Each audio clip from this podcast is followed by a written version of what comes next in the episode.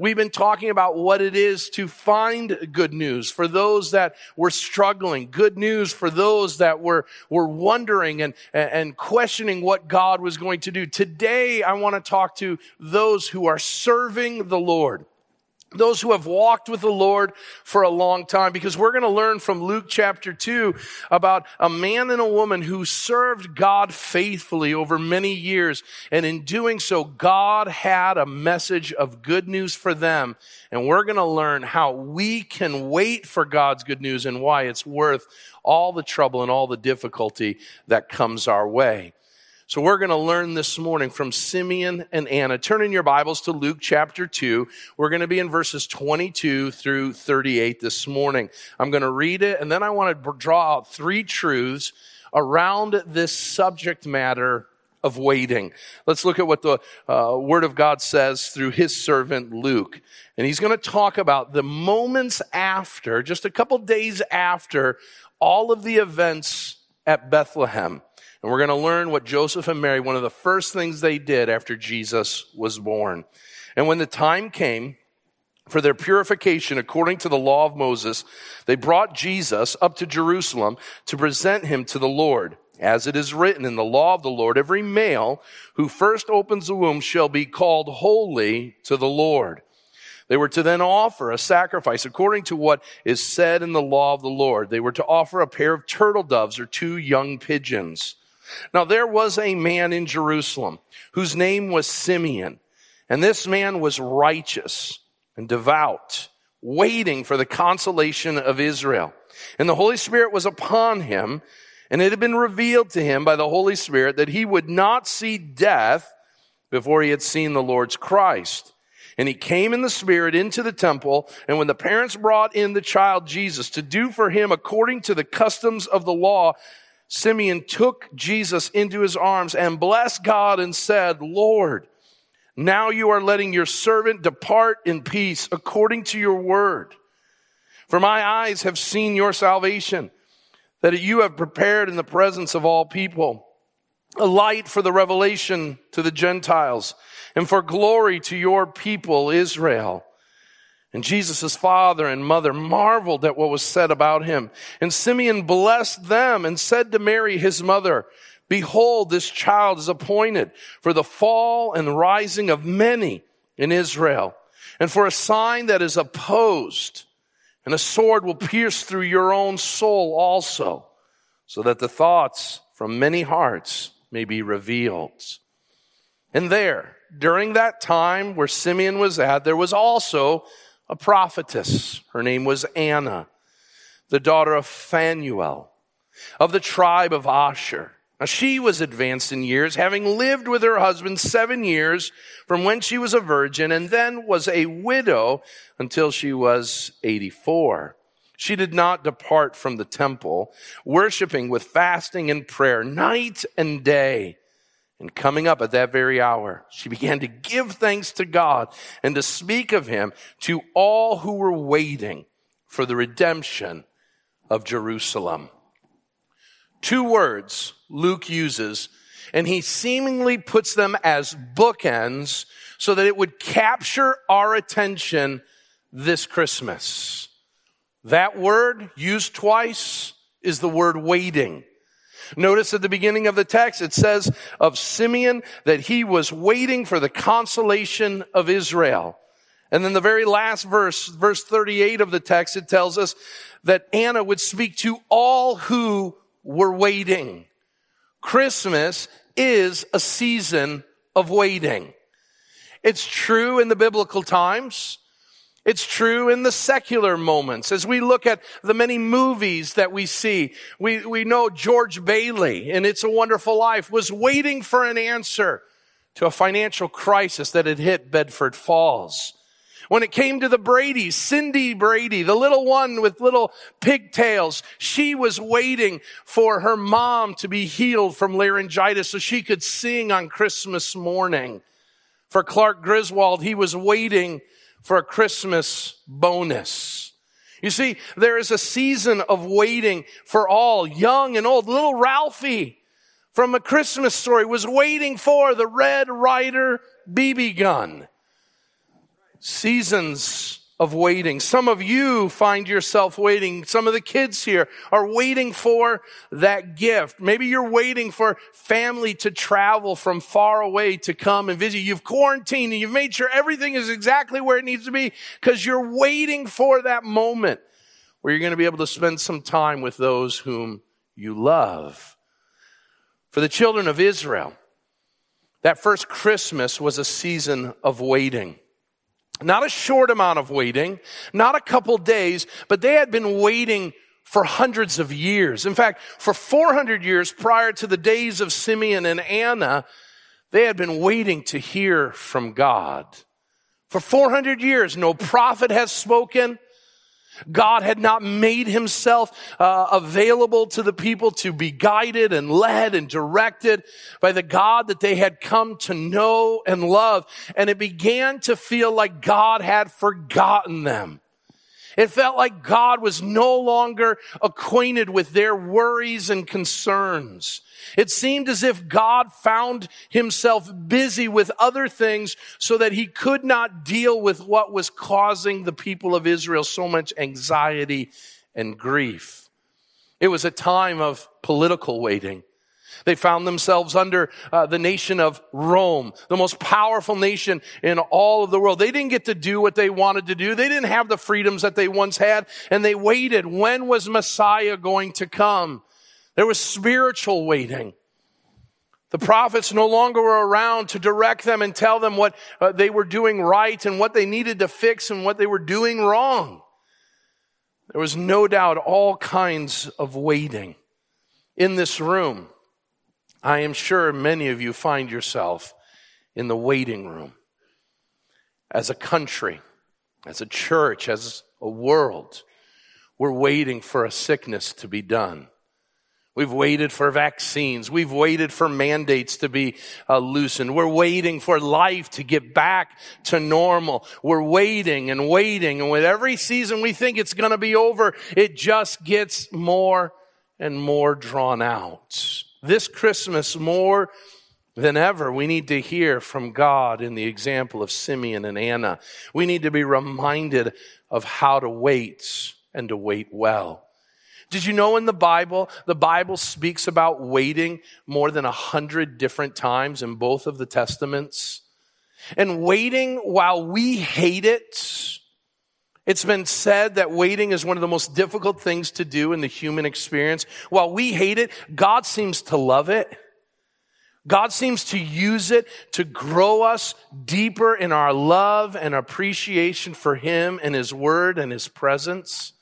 That God seems to use waiting in the people's lives that He's doing much in to refine and grow them and challenge them. Moses would wait 40 years. Joseph would wait 13 years.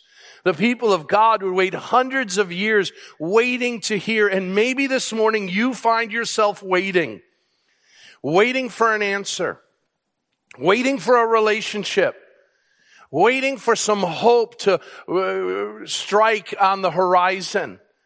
Maybe you find yourself in a place of despondency and depression because you feel like you've waited so long and your patience has run out. Well, I want to encourage you. God does his best work in the waiting rooms of life.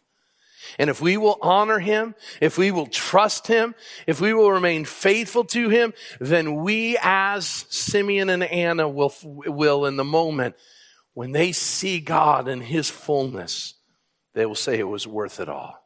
So what do we do in this season of waiting? What do we do to make sure we wait in a way that honors God? Well, there's a couple truths that I want you to walk away from. Number one, I want you to know that the Bible makes it clear and our text makes it clear that waiting for God or on God is not a waste of time. It's not a waste of time. I know for some of you think you're wasting your time. Your life is wasting away.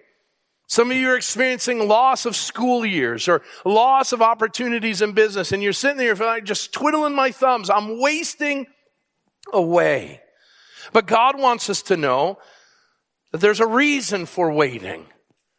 Now, long had passed the words of Isaiah about this Messiah who was going to come. Hundreds of years had gone by. The words of Isaiah were in the distant rearview mirror of Israel's mind. They had forgotten about it and many had given up hope that Messiah was going to come. But there was a glimmer of hope in these last days. Word, no doubt, had gotten out. Some weird things were happening. One of the priests, a well-known priest, Zacharias, who was an old man, his wife, who was old herself, not only was with child, but had now given birth to a son that God had said was a miracle baby who was to be named John, who was going to pierce the hearts of the people of Israel and call them back to repentance. Then there was word out of a backwater town of Bethlehem that during the census, something weird had taken place. Now, we don't want to give it much credence because it came from shepherds and shepherds, you know, they're not all that trustworthy. But they've made quite a ruckus that while they were tending to their fields by night, angels appeared to them and sang glory to God in the highest and peace on earth.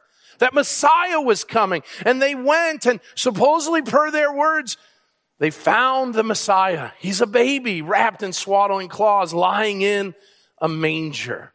There's no question that those things had started to get out.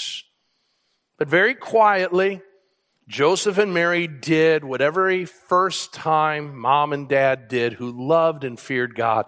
They went to the temple to have their child dedicated to the Lord.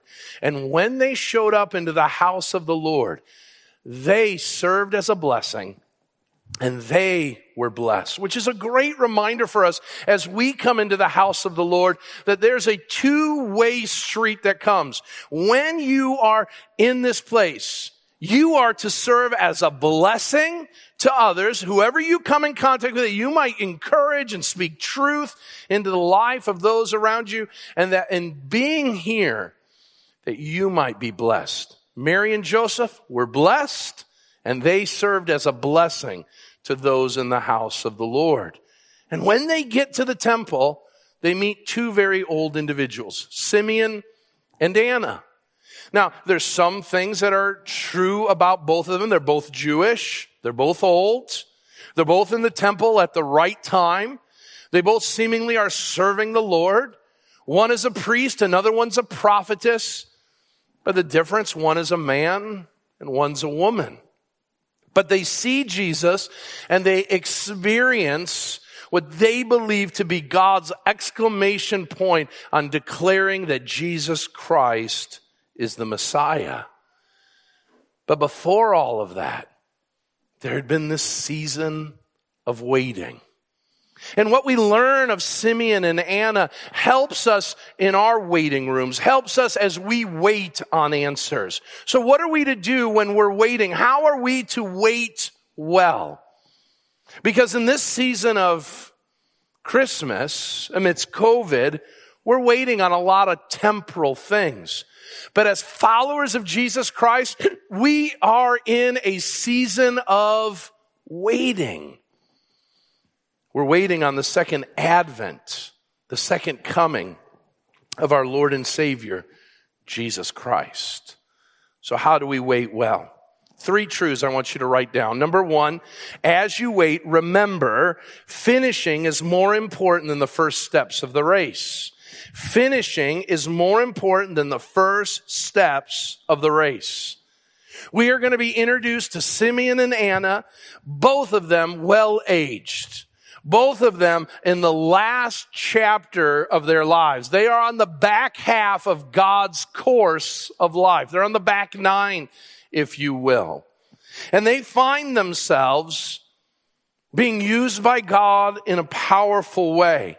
In fact, when speaking of Simeon, Luke says twice in our text, he alludes to the fact that death is upon Simeon.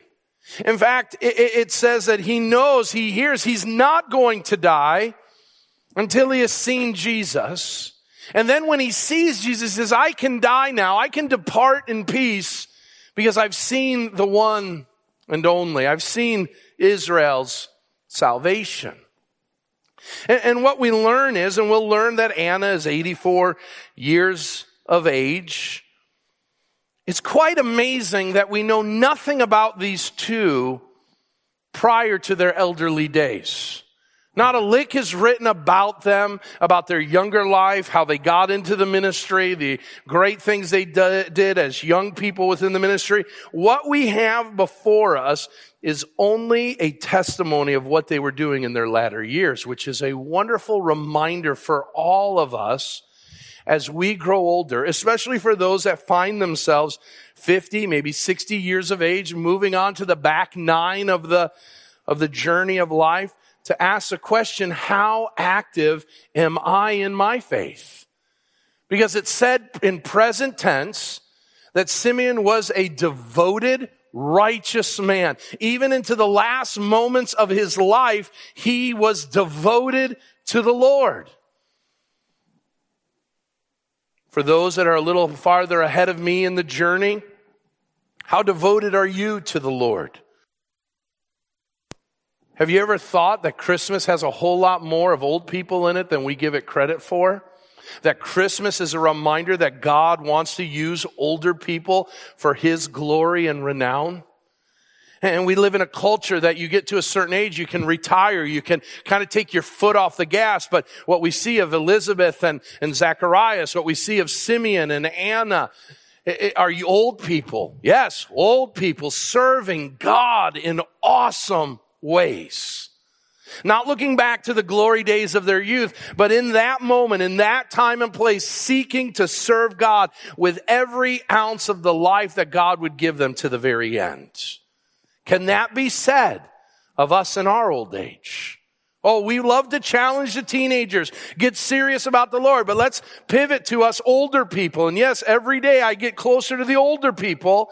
And the question is, am I serving the Lord with the same passion and excitement? Now, I'm getting to a place where I don't work as hard and, and as quickly as I once did. I don't have the same amount of energy that I once did, working late into the night and all of that. But is that passion there? One of the great gifts that I've been able to see as my parents have grown older. I told you just a couple weeks ago they celebrated their 50th wedding anniversary, and I find myself being blown away by their faithfulness. And what a gift faithful older people are. Are my mom and dad doing everything they did as they did in their younger days? No, they move a lot slower, but they love Jesus more and more each and every day. And they're depart, as they depart from this earth, they are continually reminding their children and their grandchildren, and if God would grant them great grandchildren, the faith of what it is to walk with the Lord. The church needs old people. Families need old people who will serve faithfully to the Lord. So stop thinking that the beginning steps are the most important. It's how you finish the race that counts, not how you start it. And Simeon and Anna remind us of this truth. So how about you? Maybe you find yourself in the latter chapters of life. Have you taken your foot off the gas? Be like Simeon and Anna who served God and were ready to do whatever God asked of them so that they may honor him in all that they do. Number two, notice when things fall apart, turn to God. So we look at Anna. So we've seen Simeon, old guy serving, righteous and devout. Anna comes on. We know nothing about Anna prior to this encounter except for one truth. She was married and she lost her husband. Now we are told by Luke that she was married for seven years lost her husband, and then lived perpetually from that point on as a widow. And she devoted herself day and night to praying and fasting and serving within the temple. Now, she didn't have to choose that. Let's face it, 27 years old. Let's assume she got married at 27 years, 27. That would have been a kind of a, a late marriage for people in that day. But let's say that she was just starting life. There's no mention of kids. And her husband dies. We're not told how he dies, but he dies. And I got to imagine that just as she longed to be married to her first husband, And while it was okay, according to the customs of the day, for her to get remarried, she made a decision not to. And she made a decision that the Bible says she continued on until 84 years of age, and that was to serve in the temple day and night. She devoted herself not to a husband, not to a family, not to all the things that God says are great things to raise a family, to have uh, joys of marriage are, are all good. They're gifts of God. She turned her attention to God.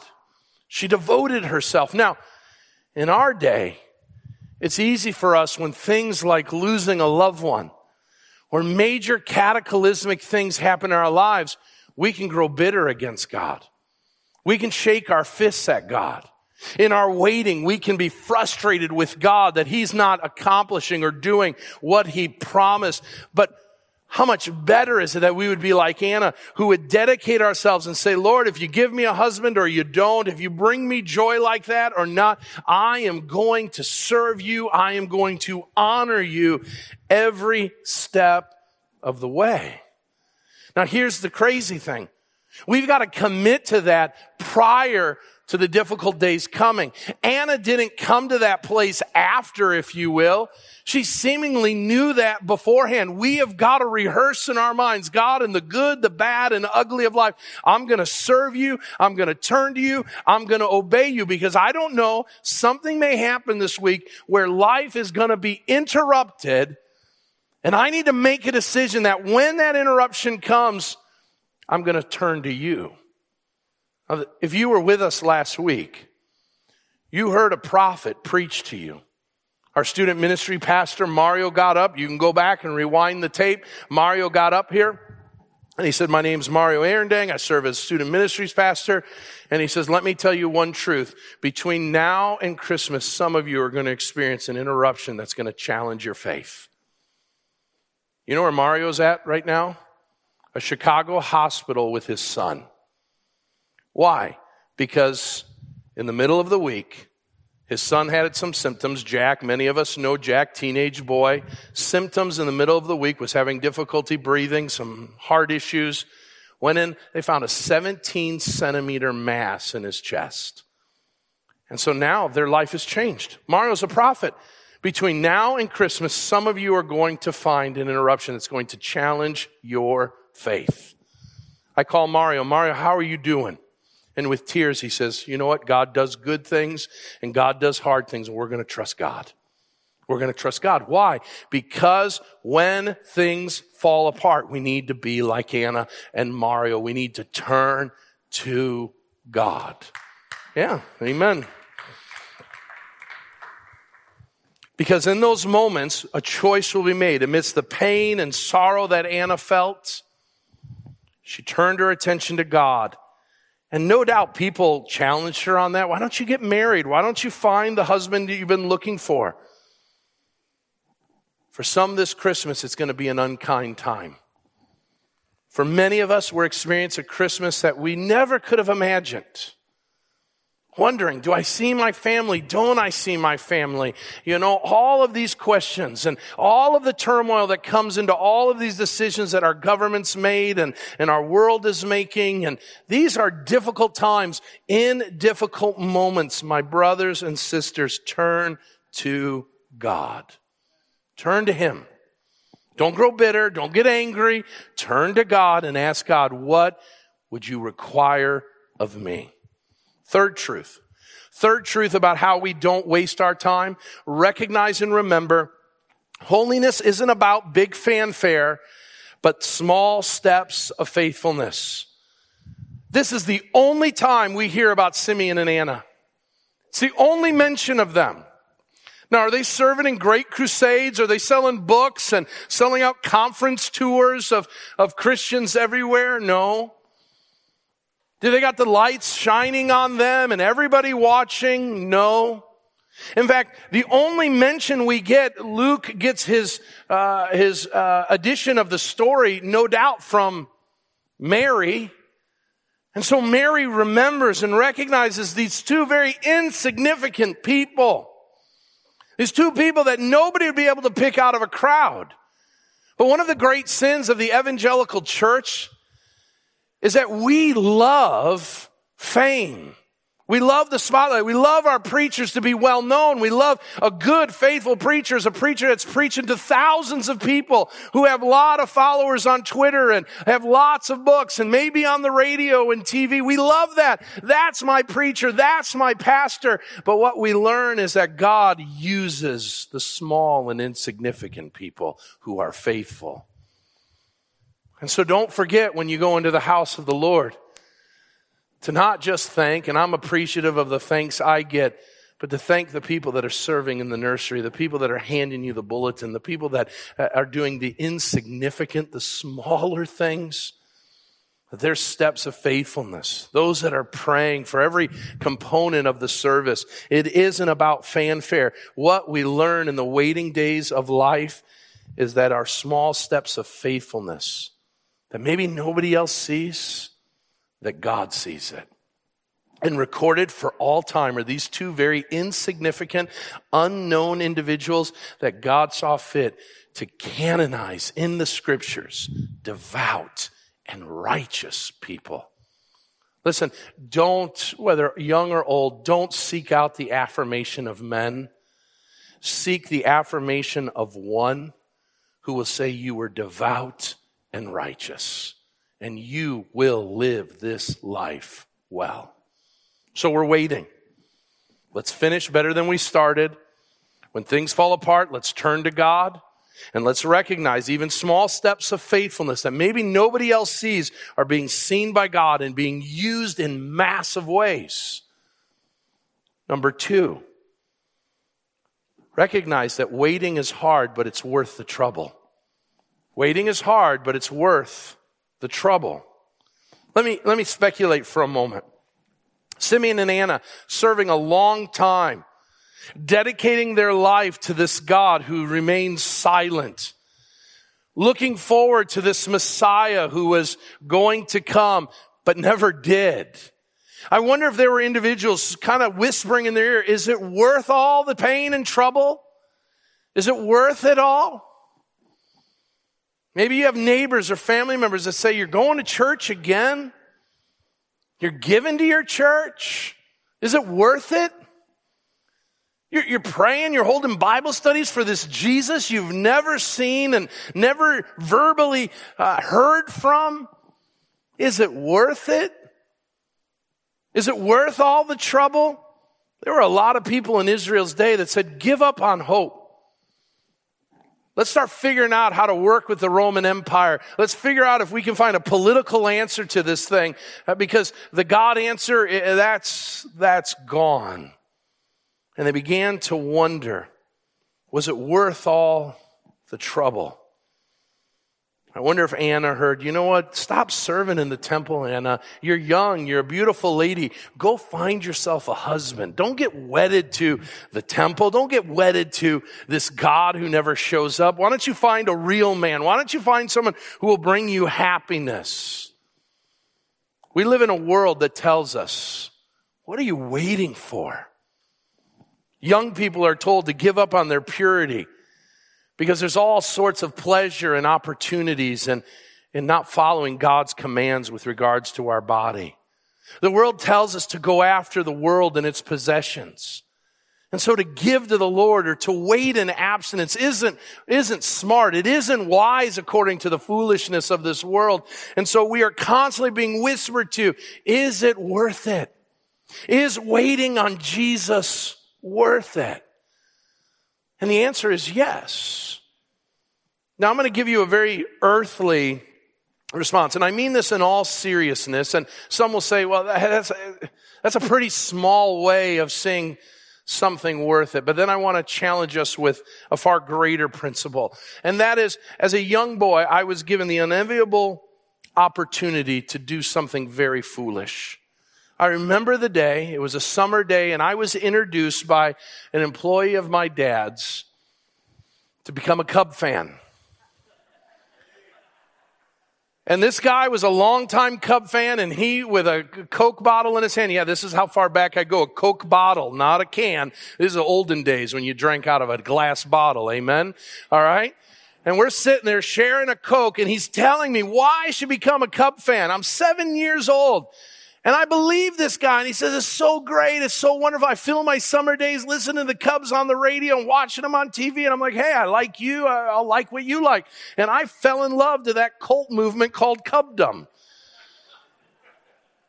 And you know what the Cubs did for the next 37 years of my life? They broke my heart day in and day out. No joy. My own father, October of 1984, uh, the first year I liked the Cubs, what do they do? They start winning and they lose to Goose Gossage and Steve Garvey of the Padres. They kill the Cubs, okay? And tears in my dad, how could they do this to me? I love them so much. And my dad said, Tim, don't you know that's why they call them the lovable losers? No sympathy, no empathy, no nothing. Then they'd lose in 89 and we could just keep going. Lose, lose, lose. Maybe next year, maybe next year. Then my kids, I'm stupid enough to get my kids to fall in love with the Cubs. And my middle son, he, he fell in love with the Cubs. And the Cubs lose against the Mets in their, their run up to their World Series run. And Josh, little boy, devastated. And I said, you know, you can break my heart, Cubs, but now I see how frustrated I'm done. And I kept saying, I'm done. I'm done. I'm done. And then I'd have the, and some of you are here. God, God condemn you. You're here and you'd say, why are you, why are you rooting for them? They're losers. It's never going to happen. And they mocked and all of that. Can I tell you something? In all seriousness, it was all worth it in 2016. Amen. Okay. All of that disappeared.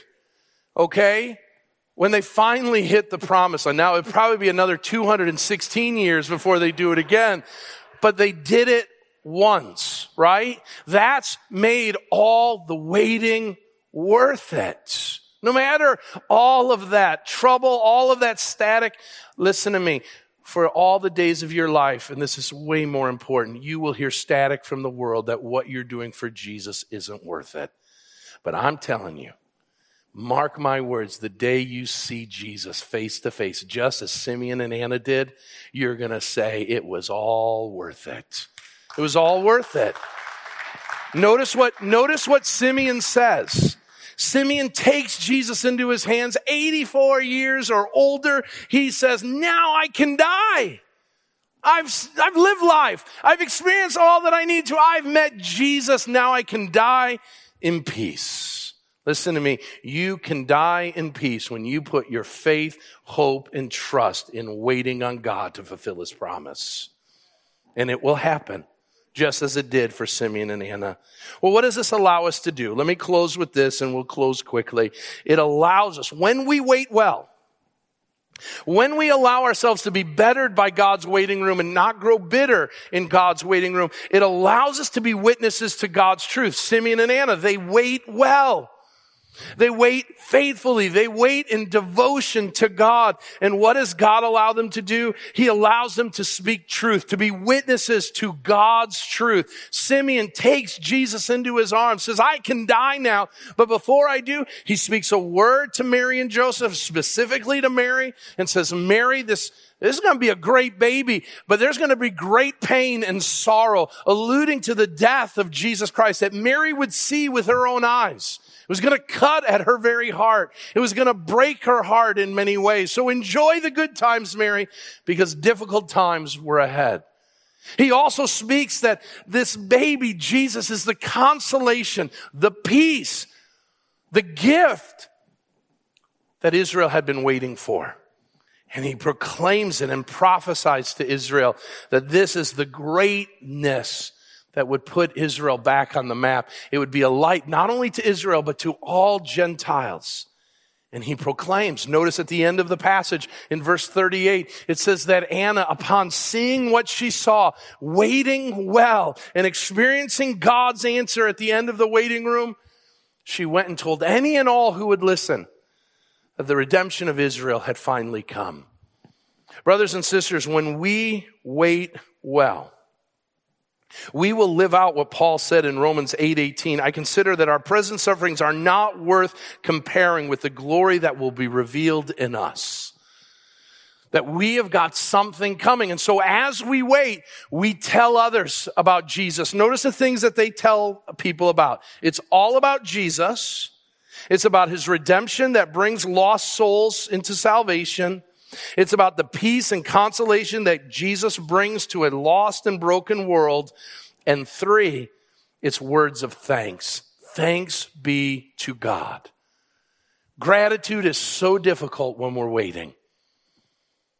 But when we have our eyes on Jesus and we see God at work and we allow God to use us and speak to a world, then we will overflow to that watching world about Jesus, about his redemption, about the peace that he brings and the great gratitude we have. So whatever you find yourself this morning waiting on, whatever waiting room that you want so badly to get out of, turn to God serve Him, honor Him in all that you say and do, even in the small things that nobody else sees. And God promises, as difficult as life may be, as much static and pushback you get from others, when we see Jesus, it will all be worth it. So be faithful and to continue to persevere and don't give up because on that great and glorious day, we will know why we waited as long as we did. Amen? Let's pray. Father God, we come before you and we thank you for the truth of your word. Thank you for this godly example of a man and woman well in their years who serve faithfully to the end. And thank you, Lord, for a reminder that your promise will come to fruition. But until then, Lord, we wait. And as difficult as that may be, as much trouble as that may cause us, we do so not without hope, but with great hope and great anticipation of what you're going to do. So, Lord, I pray this week of Christmas, as we quiet our hearts and as we prepare ourselves for that celebration of your gift, that we would pause and recognize in this moment we're waiting. But we're not waiting and wondering if you're going to show up. We're waiting knowing you're going to show up. And until then, you've given us something to share. You've given us truths to hold on to. And you've given us jobs to fulfill. So let us take the truths of these words and let them mark our lives and impact our week so that we may honor you in everything that we say and do. We love you. And we give you great praise for sending your son Jesus that we may have life and redemption and peace. Thank you, Lord. We praise you. In Christ's name, amen.